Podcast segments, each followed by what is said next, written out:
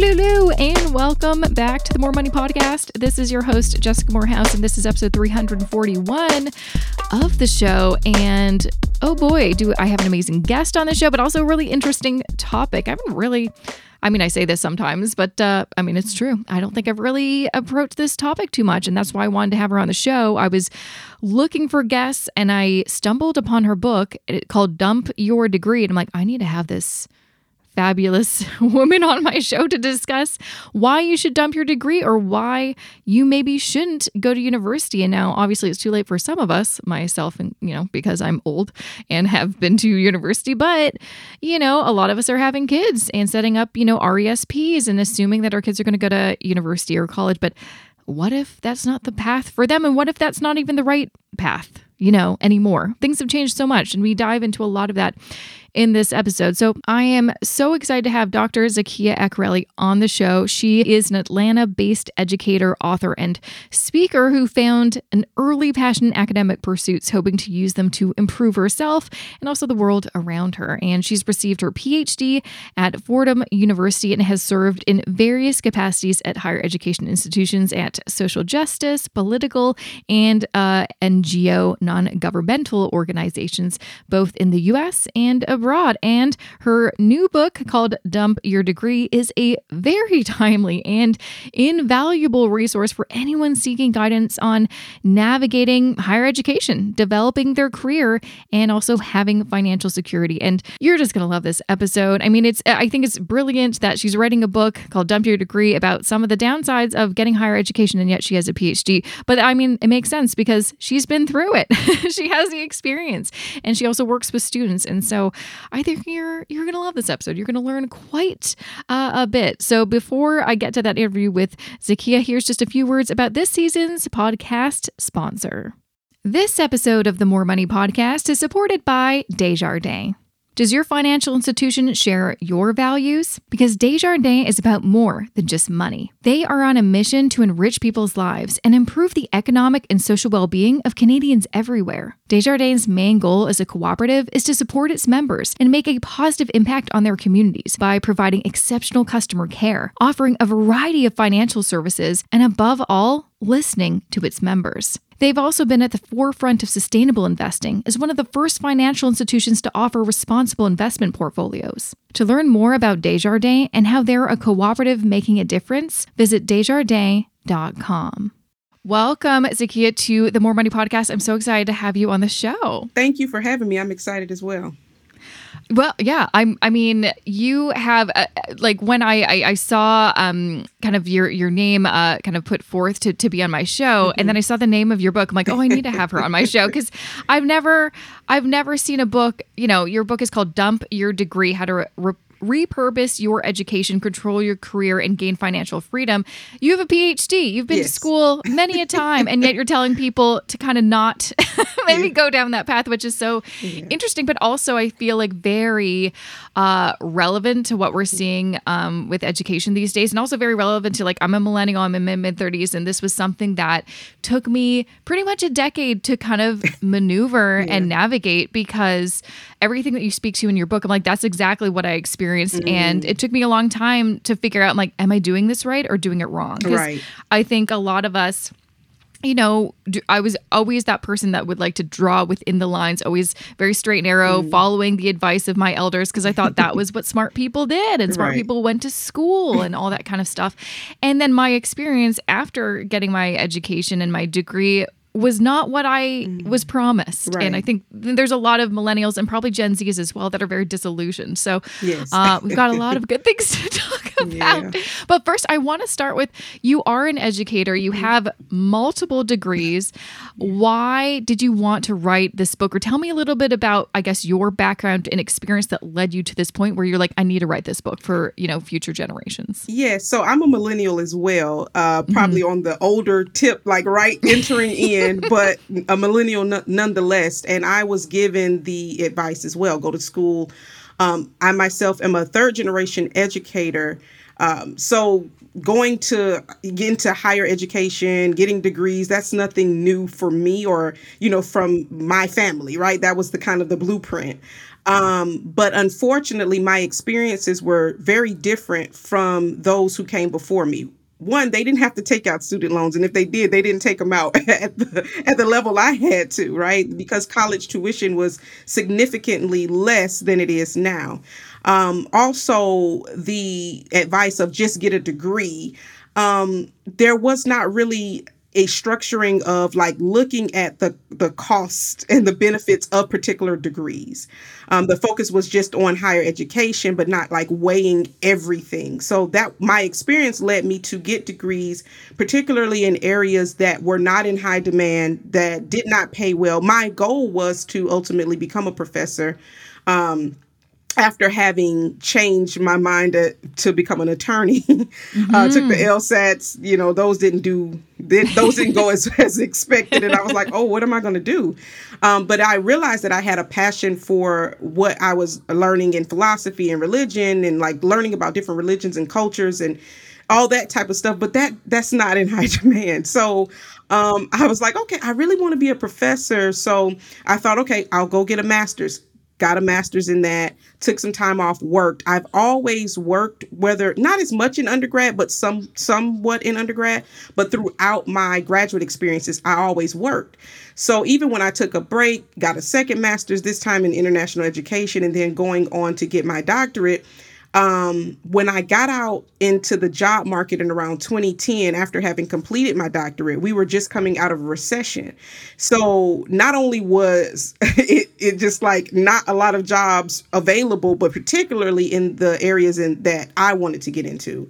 So that was a complete shock having always had you know the availability to work whether it was as a researcher or doing conflict resolution with interfaith groups or doing all these things they, those jobs were just few and far between. So I was like, I don't know what to do.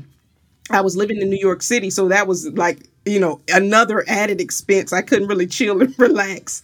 Um, so I ended up going back home. I was raised in Florida, and I was like, okay, no, I cannot do this because I've been out of the house since I was 17, away to college. Now having to to come back 10 years later and like start all over again? Like what am i doing? How am i gonna you know get into a career? I was really stuck and it took a toll on me personally um, professionally. So what i said was look i'm gonna have to figure out a way an unconventional way to approach this job search to approach the job market and not just oh you know submit an application and hope that you're the best candidate that's just not gonna work so I figured out ways to set myself apart.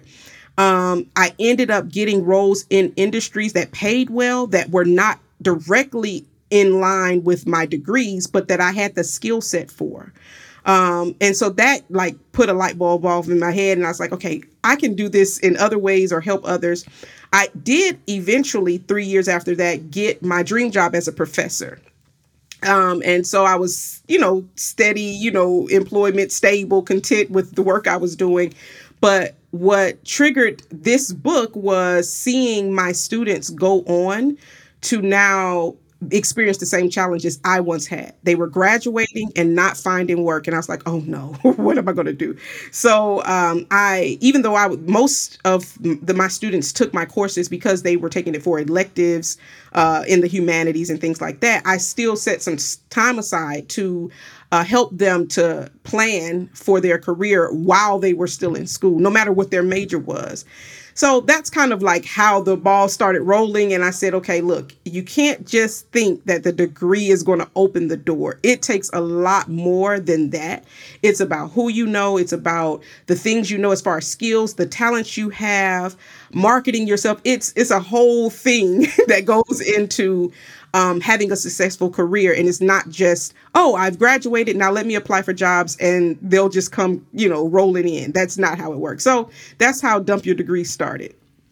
Yeah, that makes sense. I mean, one part of your book that really stuck with me was when you were on a, a panel, you were talking to, I think, a board or, or, or another, you know, a bunch of professors. Yeah. And you were trying to kind of get the message across that, hey, we need to do a better job of preparing these, you know, grads for employment.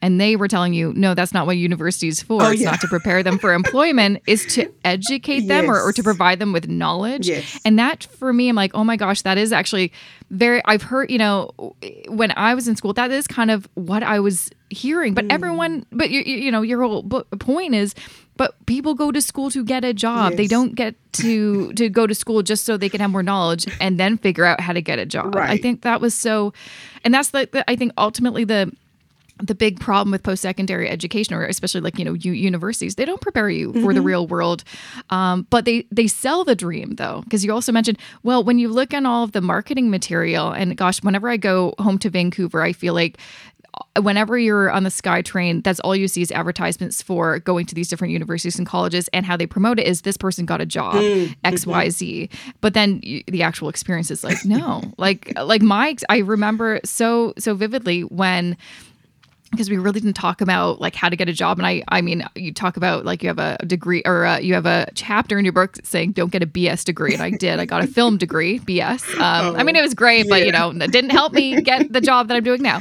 Right. um, and I remember having a conversation with uh, one of my professors in my last year, being like, "Oh gosh, I have to think about what's next." And I remember like, "How do I?"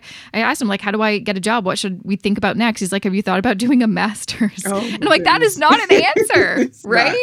and I think that's the answers a lot of students are getting, and it's it's really scary. And I mean, a lot of the things that you point out in your book, it, you know, that are things that you have. It is kind of like you have to have a side hustle in university, and that means just preparing, getting new skills so you are employable. So it's like you can't just get by doing well in school. And honestly, kind of doing well in school isn't that important. Not one person has ever asked me what my grades were. Exactly. exactly. So yeah, I, I want to kind of uh, talk a little bit about some of the, I think, advice that is no longer relevant that we need to kind of put aside because it's still happening. These kids are still, you know, Gen Z and, and even younger, they're still getting this advice from their parents who are, you know, 20, 30 years older than them. And it's not really working anymore. And so, what are some of these things that you, you know, you heard, but also maybe some of the students that you've worked with are still hearing that we need to just ignore completely now? Well, that basically the degree is what is kind of like that golden ticket to success. It's not. We see a lot of people who become successful um, without degrees. So it's more so about the skills. Uh, you even see a lot of these tech companies and other companies that are saying we don't even require a degree anymore. It's good if you have it, okay, but really we want you to have the skills. Um, and there are even opportunities to solely, you know, spec- um, specialize in a particular area without a degree, whether it's in tech or any other industry. Like you mentioned, film. You know, there are people who work in film that don't have a degree in it, but they've, you know, gotten some certifications or what have you. So, you know, when you're looking at the type of degree, if you're going into things like medicine, sure, you need a degree, right? Those credentials matter.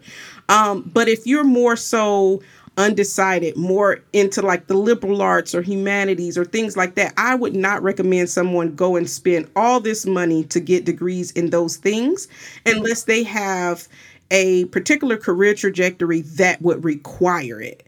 Um, maybe to ultimately become a professor, yeah, you need a PhD in that. But the irony in that is um, many professors um, are not making what people think they, they're making. Yeah, they're not making six or seven figures. Oh no, no, no, no. And then even the the majority of colleges or an overwhelming amount of of the colleges and universities are hiring adjuncts, and adjuncts are not full time. They're not um, paid any are given any benefits. You're pretty much like a part time worker. You could um. I, last time I checked, you can pretty much work in like fast food and make the same amount as an adjunct. The adjuncts need to um, make work several jobs in order to just make ends meet. So it's like, oh, I have a PhD. I'm teaching. I'm I have this social um, this status as a professor, but I'm not making the income that comes along with that title.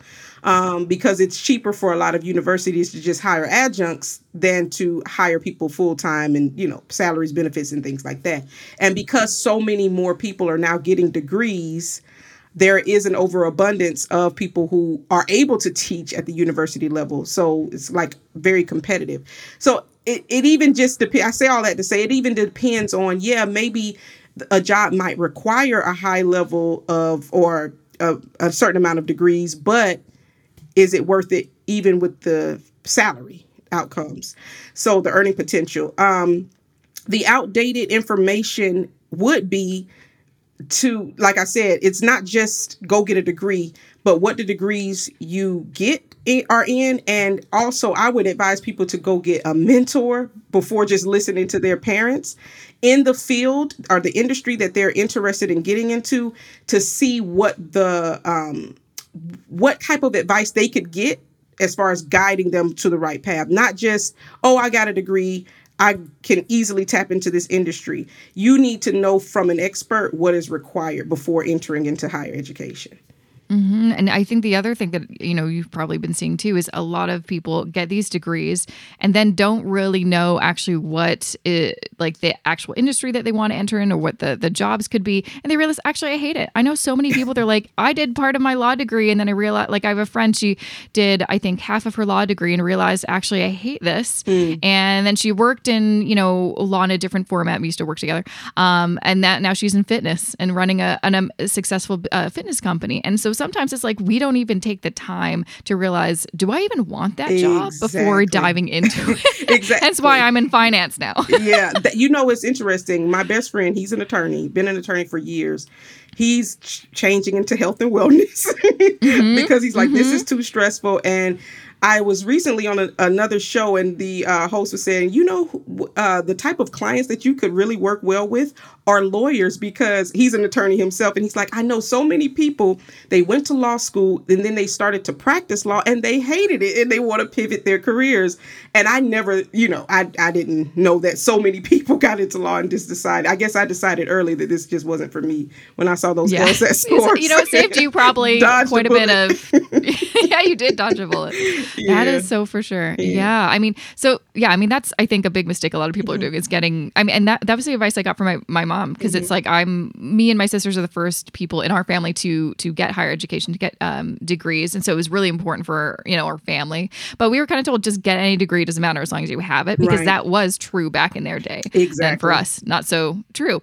Um, but besides that, like let's talk a little bit more about those skills. Like one thing that was a big interesting realization over the years is you know I thought I did the smart thing getting my degree, and now ten years later so I, I my husband he has a lot of friends who are blue collar workers you know um, electricians and elevator repairmen and, and, people like that they are very much like they're doing great. Oh, yeah. They're actually doing way better than me and my husband financially because A, they didn't spend four or five years getting a degree and spending all that money.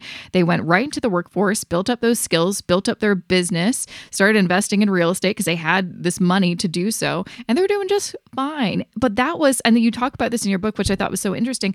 We used to think, like, I used to think that if you were a blue collar worker, if you went into the trades or whatever, uh, it, you know, it wasn't a good path, that you would earn less, that it wasn't um, a, a proper career. And so I never even thought about that as an option. And I think a lot of people don't, even though you could actually be making more money and have a better career. Do you want to kind of speak to that? Just getting rid of some of these, I know you talk about in your book, changing your mind about a lot of things. Yes. Um, I like I I've told the story in the book about the plumber friend of mine when we were in we we're in school, you know, high school, senior year, about to graduate, teacher asks all of us, Oh, what are you gonna do? What are you gonna do?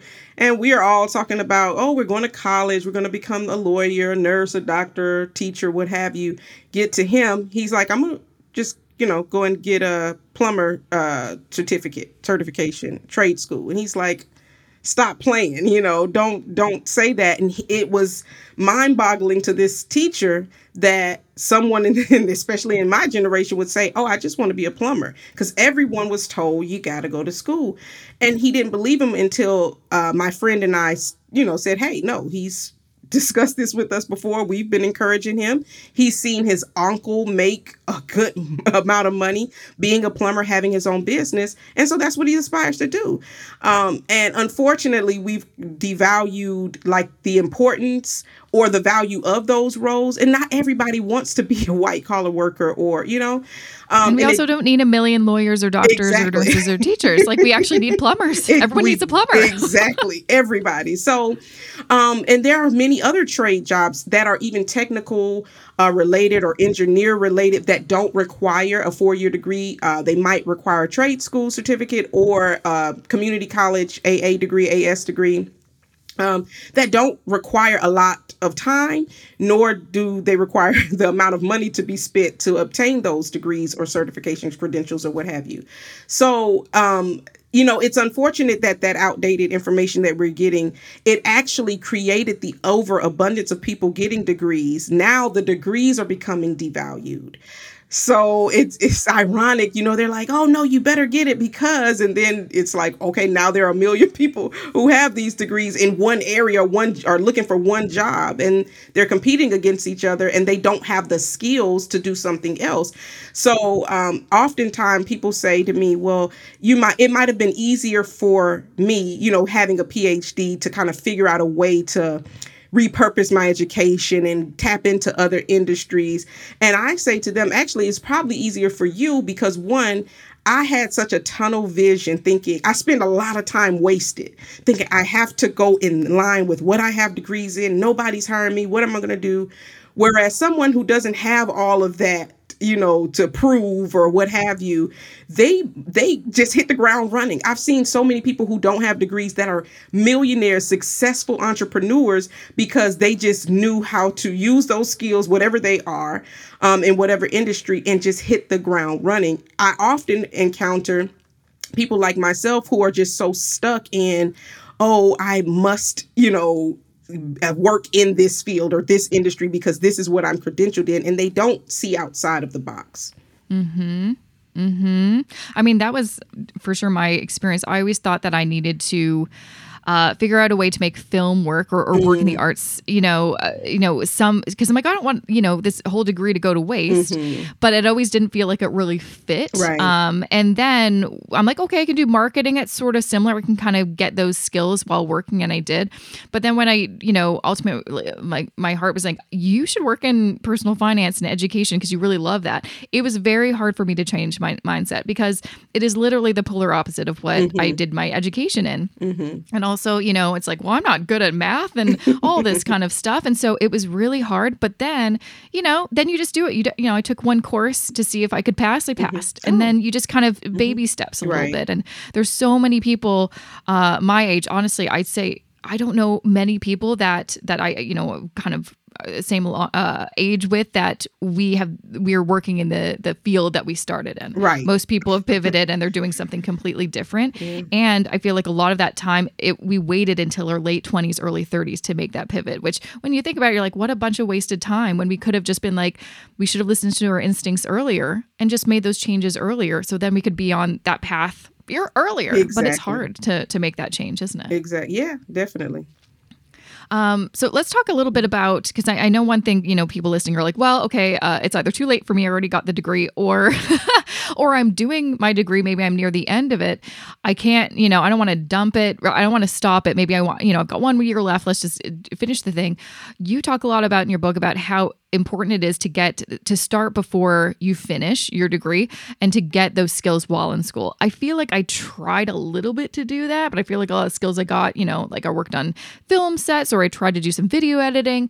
I wish I honestly focused on getting some skills outside of, you know, my degree, like things that were maybe more applicable that would have been a little bit easier for me. And I know you shared some great stories in your book about there's a bunch of students who were in different degrees, maybe liberal arts and stuff like that. And then they kind of created a collective where someone was a barber and offering services to students, and one, someone was cooking meals and selling those.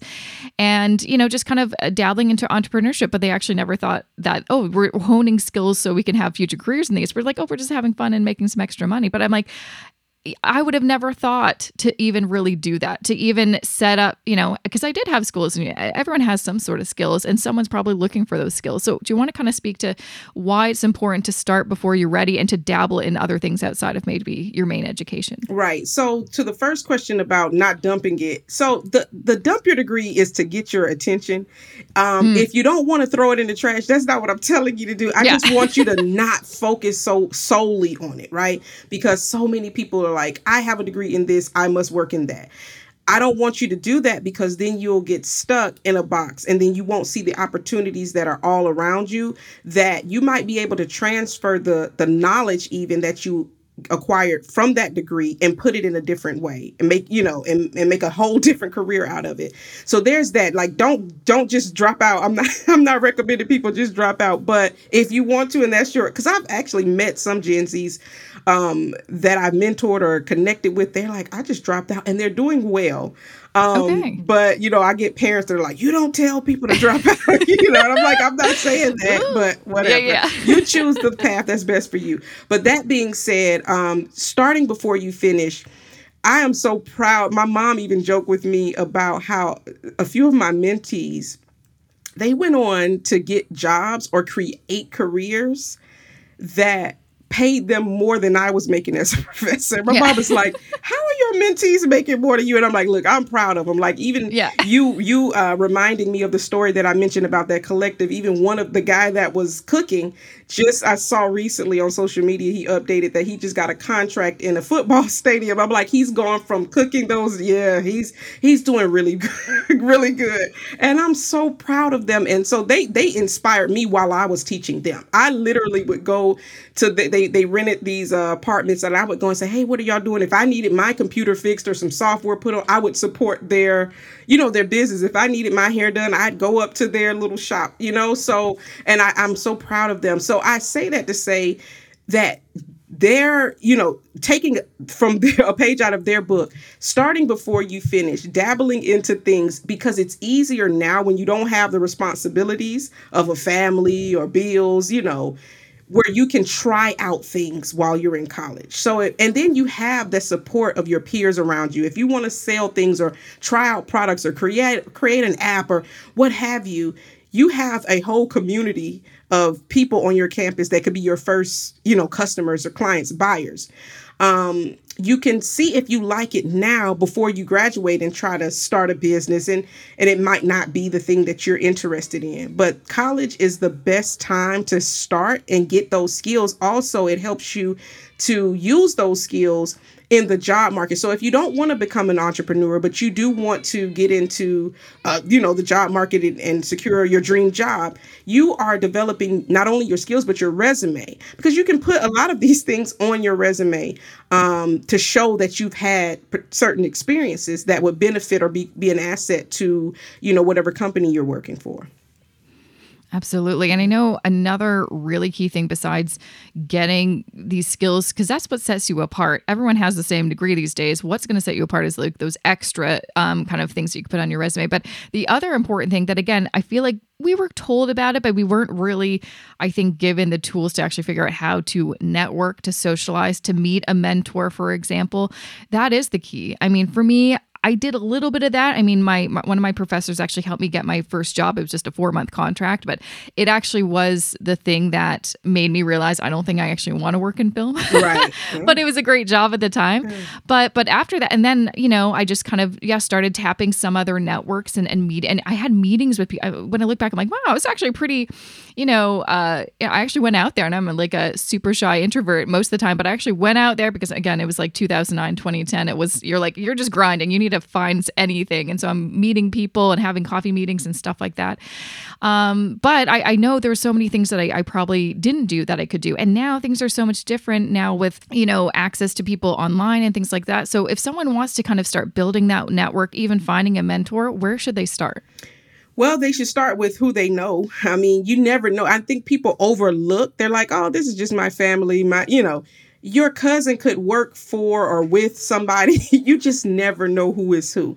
Um, I remember when I was challenged to find work, um, I tapped into my family first and then friends, of course, letting them know I'm looking. um, and or say for instance you see positions that you're interested in and thinking about okay who do i know that might be connected to that company or that and reach out to them a lot of times people say oh i want to get it on my own merit i don't want to listen the world works about who you who you know more than what you know. I mean, I'm not saying that, you know, people should just use nepotism or whatever yeah. to get in the door. they, they suck at their job. No, you should have the skills to do the work. But in order to get your foot in the door, tap into your resources. So, family, friends. And I also tell um, people you just because you're in college and your friend is in college, that doesn't mean that they don't have resources or connections somewhere. They might have a relative themselves that could give you an internship or what have you. So tap into your resources, even your social media network, particularly think places like LinkedIn. Um, of course, get on LinkedIn. I see a lot of uh, young people who are in like high school, college, they're not on there as much, but I do see it growing. I recently saw a young lady, I don't know who she is, but she's in high school in somewhere in California. And I don't know how her post came through my feed. I guess you know how LinkedIn works where somebody will like it, you see it, and blah, blah, blah. So she basically says, Hey, I'm a high school student. I'm new to LinkedIn and just saying, you know, she didn't really talk much about like her aspirations for her career, but just letting people know she's new here and she wants to benefit from LinkedIn. I don't know her from anywhere. But I reached out to her. I think she was also saying, okay, if anyone wanted to connect, and I said, hey, if there's any way I could add value to you, let me know. Um, and she's a high school student, right? And I I did that because, of course, I I have a passion for helping you know students be successful in their career.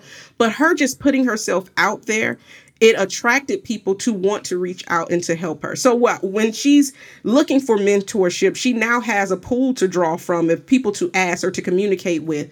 Um, so putting yourself out there on like uh, social media platforms like LinkedIn, um, and even creating content or marketing yourself in other ways on TikTok, on Instagram, those things could help you because you never know who's watching. Um, of course, make it meaningful. You know, not yeah, just put anything. But but those are the, are the ways. But also um, tapping into your alumni networks even before you graduate seeing what alumni are out there on on places like LinkedIn or through your school, you know, maybe they have a platform and seeing what roles they're in and saying, hey, I aspire to be in, you know, this role. Um, you know, I, I, am finishing up my degree in X, Y, and Z. Um, would you mind if I asked you a few questions or have what have you? Things like that. Just start building those um, connections and communication long before you graduate because that will help you in the long run. Mm-hmm. No, absolutely. And I think, you know, kind of uh, sharing a little bit more because you mentioned LinkedIn and mm-hmm. how powerful social media can now be because it really didn't exist when right. I was, you know, um, you know, finished school. And it's such a powerful tool that can be used, you know, for not just, you know, fun or, you know, influencers or whatever. It's like you can find jobs this way. You can find, uh, you know, people who are, are recruiters this way. And I know you also talk about the book and how to be sought after. And like for me in my business, that that's one thing that I learned um, over the years is like I, you know, I see other people get you know certain partnerships with brands mm-hmm. or speaking gigs. I'm like, how do I get that? Right. And sometimes it's literally about setting yourself up so you are findable online that is very clear who you are what you do and why someone would want to partner with you or work with you. And those are very easy things that you can set up yourself because that's the thing it's like i know lots of people and you mentioned in your book you knew someone who was like i'm getting so many recruiters asking me to, to work for them i don't even know what to do with all these job offers. Right. and then there's people that are like i wish i got that had that problem. Right. What is one you know a couple of things that people can do to set themselves up so they are findable so that recruiters are like, oh, I want to reach out to that person.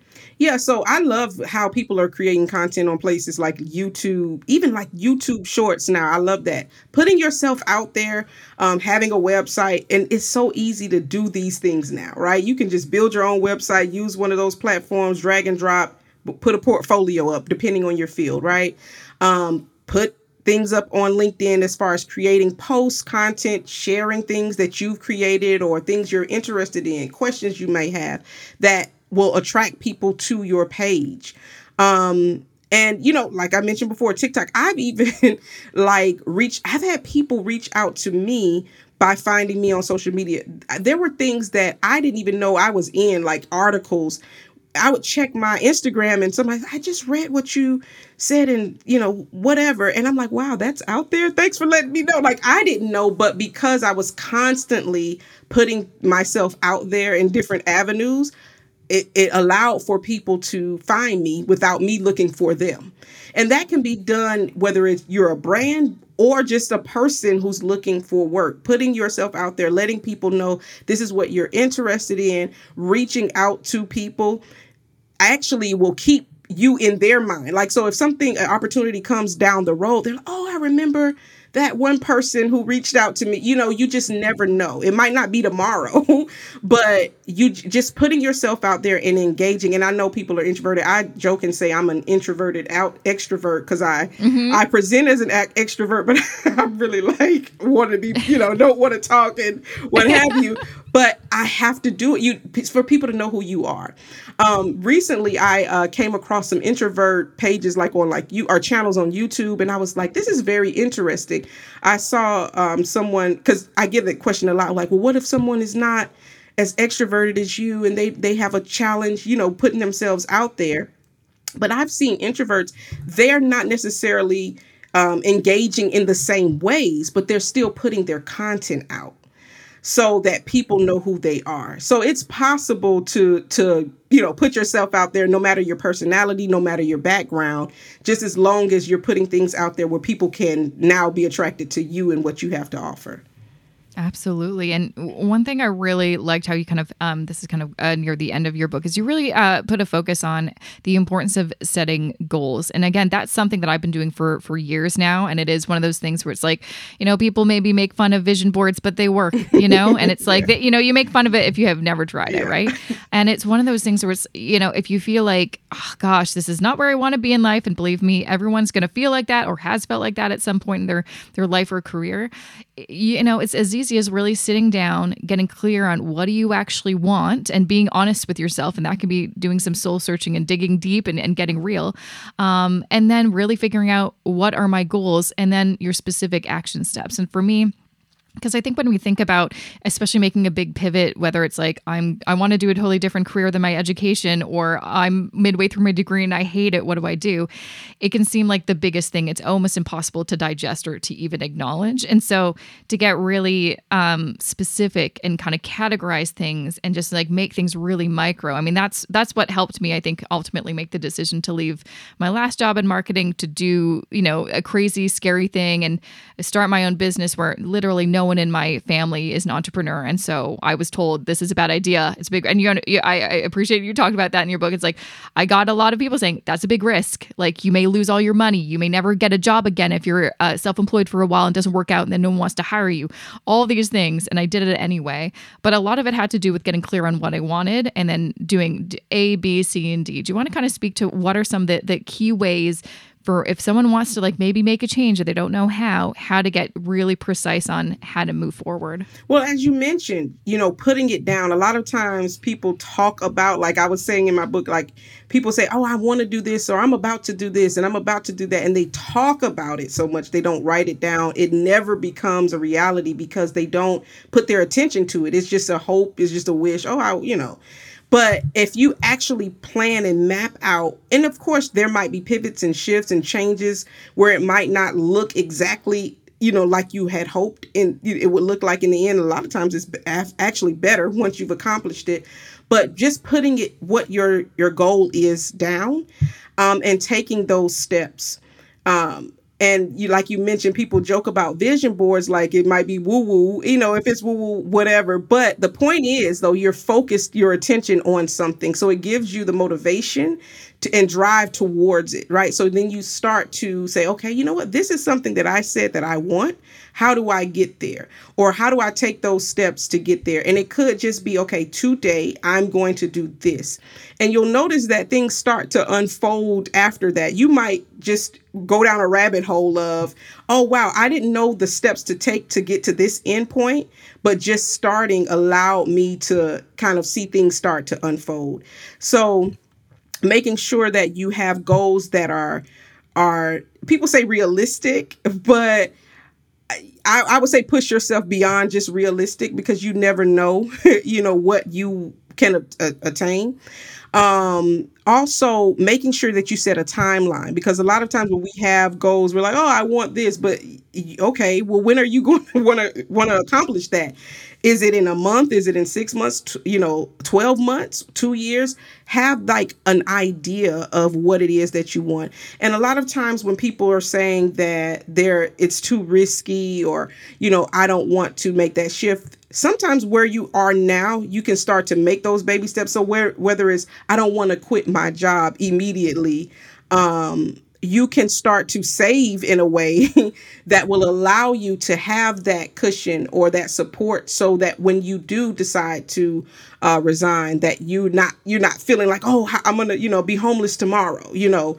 It's taking those steps and mapping them out so it suits you the best but also keeping in mind sometimes you just have to take that risk and just jump you know no, and also I you wrote too, and I think this mm-hmm. is so important. This is actually something I think I want to work on today because mm-hmm. we think about you know what we want to achieve in the future as a big risk, mm-hmm. but we often forget about the risks that we've taken that have paid off. We immediately think of all of our failures, but we rarely think about the things that we did and they worked out, even if they're small, because they do compound. All these small little things can actually add up to a big life change. So I think that's such a key thing too. Is taking a look at what have you done in the past that you thought was oh that's a bit crazy or i don't know if this is going to work out and actually ended on a positive thing or it was successful. Because that will then give you i think that evidence that guess what? Sometimes risks actually do work out. I feel like in general in my life experience you were more often likely to succeed than fail. But right. often we think oh there's a 99% failure rate and a 1% chance that it'll actually work out no, I exactly. I listen. I'm a big risk taker, and I've since I become a mom, though I've been like, oh, I was a little crazy mm-hmm. back then because I would, you know, just go to foreign countries by myself and back, you know, do stuff, backpack yeah. and all that. But now I've become a little bit more cautious. But I was just telling my husband recently, I was like, you know what? I can do this as a mom. Like we can do this as a collective. I can see how I can draw from my past experiences and make this work as well in this experience. So, yes, you're right. A lot of times we think of um, of things as as it's going to fail or we hear those negative you know comments from others because they haven't tried it. So they're like oh no most businesses fail in their first year. Okay but can you tell me the statistics of those that succeed? You know and can we look at it from that view instead of the, the negative view?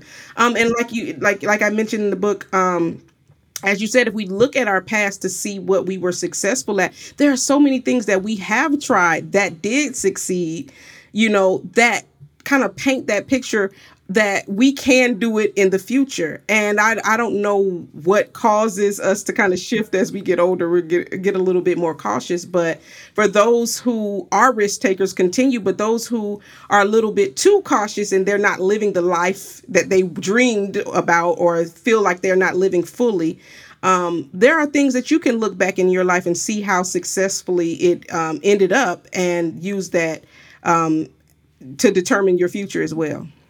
Mm-hmm. Absolutely, absolutely. Well, there's obviously so many great tidbits and pieces of advice in your book, Dump Your Degree. Where can people grab a copy of it and also follow you on social media or get in touch with you? Yes, um, it's pretty much everywhere you can buy books. Um, Amazon number, you know, as far as the number one place to buy books, but uh, Barnes and Noble, Books a Million, Walmart, what have you, Apple Books. Um, it's also available on my website at zakiyaakerele.com uh, and also on dumpyourdegree.com. Perfect. And Perfect. oh, my social and, uh, sorry, yeah, my socials, social media. Yeah. my social media is Facebook, Instagram, and TikTok are all at Zakiya Akerele. Amazing. I'm going to mm-hmm. follow you on TikTok. Okay, sure. I want to see what's going on there. I need to put some more content well, out, though. oh, me too. Me too. Um, well, thank you so much for taking the time to, to be on the show and sharing all of your wisdom, especially someone who's not only lived all of this experience, but also you're an educator. So you've seen it for, from so many different perspectives. So I really appreciate you uh, coming on the show. Thank you. Thank you for having me. I enjoyed our conversation. And that was episode 341 of the More Money podcast with Dr. Zakiya Akerele. Make sure to uh, check her out. Uh, here's a few websites you can find her at dumpyourdegree.com, zakiyaakerele.com, and her name is spelled Z A K I Y A A K E R E L E. I mean, I don't know why I spelled that out. You can probably see that on the app that you're listening to, but hey, just going to spell that out for you. You can also find her on Instagram at Zakiya Akerele as well. But a, a, great place where you can find all of the links because also she has a TikTok and a Facebook and a LinkedIn on, and she has a bunch of uh, uh, other resources you're going to want to check out. Check out the show notes for this episode, jessicamoorhouse.com slash 341, jessicamoorhouse.com slash 341. Or you can find the show notes for any any episode I've ever done on my website at jessicamoorhouse.com slash podcast. And of course, make sure to grab a copy of her book, Dump Your Degree. And yes, I will be giving away a copy. I'm going to share some uh, information about how to enter to win her book and some other books in just a moment. Here's just a few words I want to share about this season's podcast sponsor. This episode of the More Money Podcast is supported by Desjardins. Do you feel valued at your financial institution? Because Desjardins is on a mission to enrich the lives of Canadians, help build stronger communities, and educate its members so they can confidently reach their financial goals. Not only do they offer one of a kind customer care and offer a variety of financial services to fit your needs, as a cooperative, they put their members first. So if you're looking for an institution that's making an impact, look no further than Desjardins. To learn more about Desjardins and how they're making a difference, visit desjardins.com. All right, first and foremost, uh, if you want to win a copy of her book, Dump Your Degree, all you have to do is go to, well, you can go to the show notes, there's a link in there, or you can go to jessicamoorhouse.com slash contest. And once you get to that page, you'll also see I'm giving away a bunch of other books that you will also probably want to enter to win. Um, so I am currently also giving away a copy of Untying the Knot by Kelly LaValle, who was recently on the show, Seen, Heard, and Paid by Alan Henry. The Bogle Effect by Eric Balchunas, and Becoming Superwoman by Nicole Lapin. So make sure to go to jessicamoorhouse.com slash contest to check out all those books and, uh, you know, see, maybe you'll have some good luck and win one of these copies. Honestly, looking at the numbers, not as many people enter them as you probably suspect. So you actually have a really good chance of winning one of these uh, copies. Speaking of books, because I feel like lately I've been getting a lot of questions about, hey, what are some great book recommendations? Well, if you go to my website, jessicamoorhouse.com, and if you go to my favorite things, which is one of the main navigations on there and the, the main menu, uh, that well, it's a great page. It has all of my favorite things, including books that you should read. And I'm even so nice and organized that I organize these books uh, based off like if they're from a UK author, a US author, or Canadian author, in case you want something specific. So make sure to check that out. I also have like a, a bunch of other resources and favorite things listed on the page, including including because I also get lots of questions like all the time about this. If you're looking for a fee only financial planner or an accountant or a bookkeeper or investment coach, whatever, I've got a bunch of them listed on my website. Obviously, they are all Canadian, but uh, check them out. Uh, jessicamoorhouse.com slash favorite dash things. And favorite is spelled the Canadian way with a U. Okay, so some other things I'd like to share, just an FYI, um, because this is we're getting close to the end of the year, and if you have this on your goals list, well, there's still time to do it. And I'm talking about if you had it on your goals list or your, your New Year's resolutions to learn about investing this year or do something different with your investments because maybe they're with the bank and they're in high fee mutual funds, which suck. You know, there's never been a better time than the present to learn what you don't know. So you may want to check out my Wealth Building Blueprint for Canadians course. Um, obviously, it's just for Canadians. It is about passive investing, so index investing, and all the information you can find on my website, jessicamoorhouse.com slash course. It is by application only. If you are approved, then you have a call with me so we can discuss if it is a good fit for you. You can ask me any questions you have about the course. But uh, you know, it's it's if I do say so myself, a pretty damn great course. I, uh, yeah, you can read all the testimonials from past students. And it's not just a course where it's like, all right, I learned it, now we're done. It really is a community, which is really exciting. There's a very active Facebook group. Um, I do bi weekly, um, kind of office hours, uh, Zoom call, group call, where you can join in and, and chat with other people. And we have a great discussion. Lots of great stuff in this course. You can find more information about that at jessicamoorhouse.com slash course. And last but not least, a reminder I do have a second podcast. It is called Clean Slate. It uh, is something that I did over the summer, recorded it um, in secret in July, which was really exciting in partnership with CBC and Desjardins. And you can find all the episodes at cbc.ca slash clean dash slate. Again, it's also just linked in the show notes for this episode, jessicamoorhouse.com slash 341. But it's not just a podcast, it's a video podcast. So you can also see me in action interviewing um, get, uh, the guests that I was lucky to interview. So make sure to check that out. And lastly, Lastly, if that wasn't enough, I've got a bonus episode for you tomorrow, and you're going to definitely want to tune in because we're going to be talking about inflation interest rates, cost of living, and what the heck we can do about it. I know that has been like the topic of the year. So make sure to check back in with a special bonus episode tomorrow. Big shout out to my wonderful podcast editor, Matt Rideout. And with that, have a good rest of your day. See you back here bright and early tomorrow.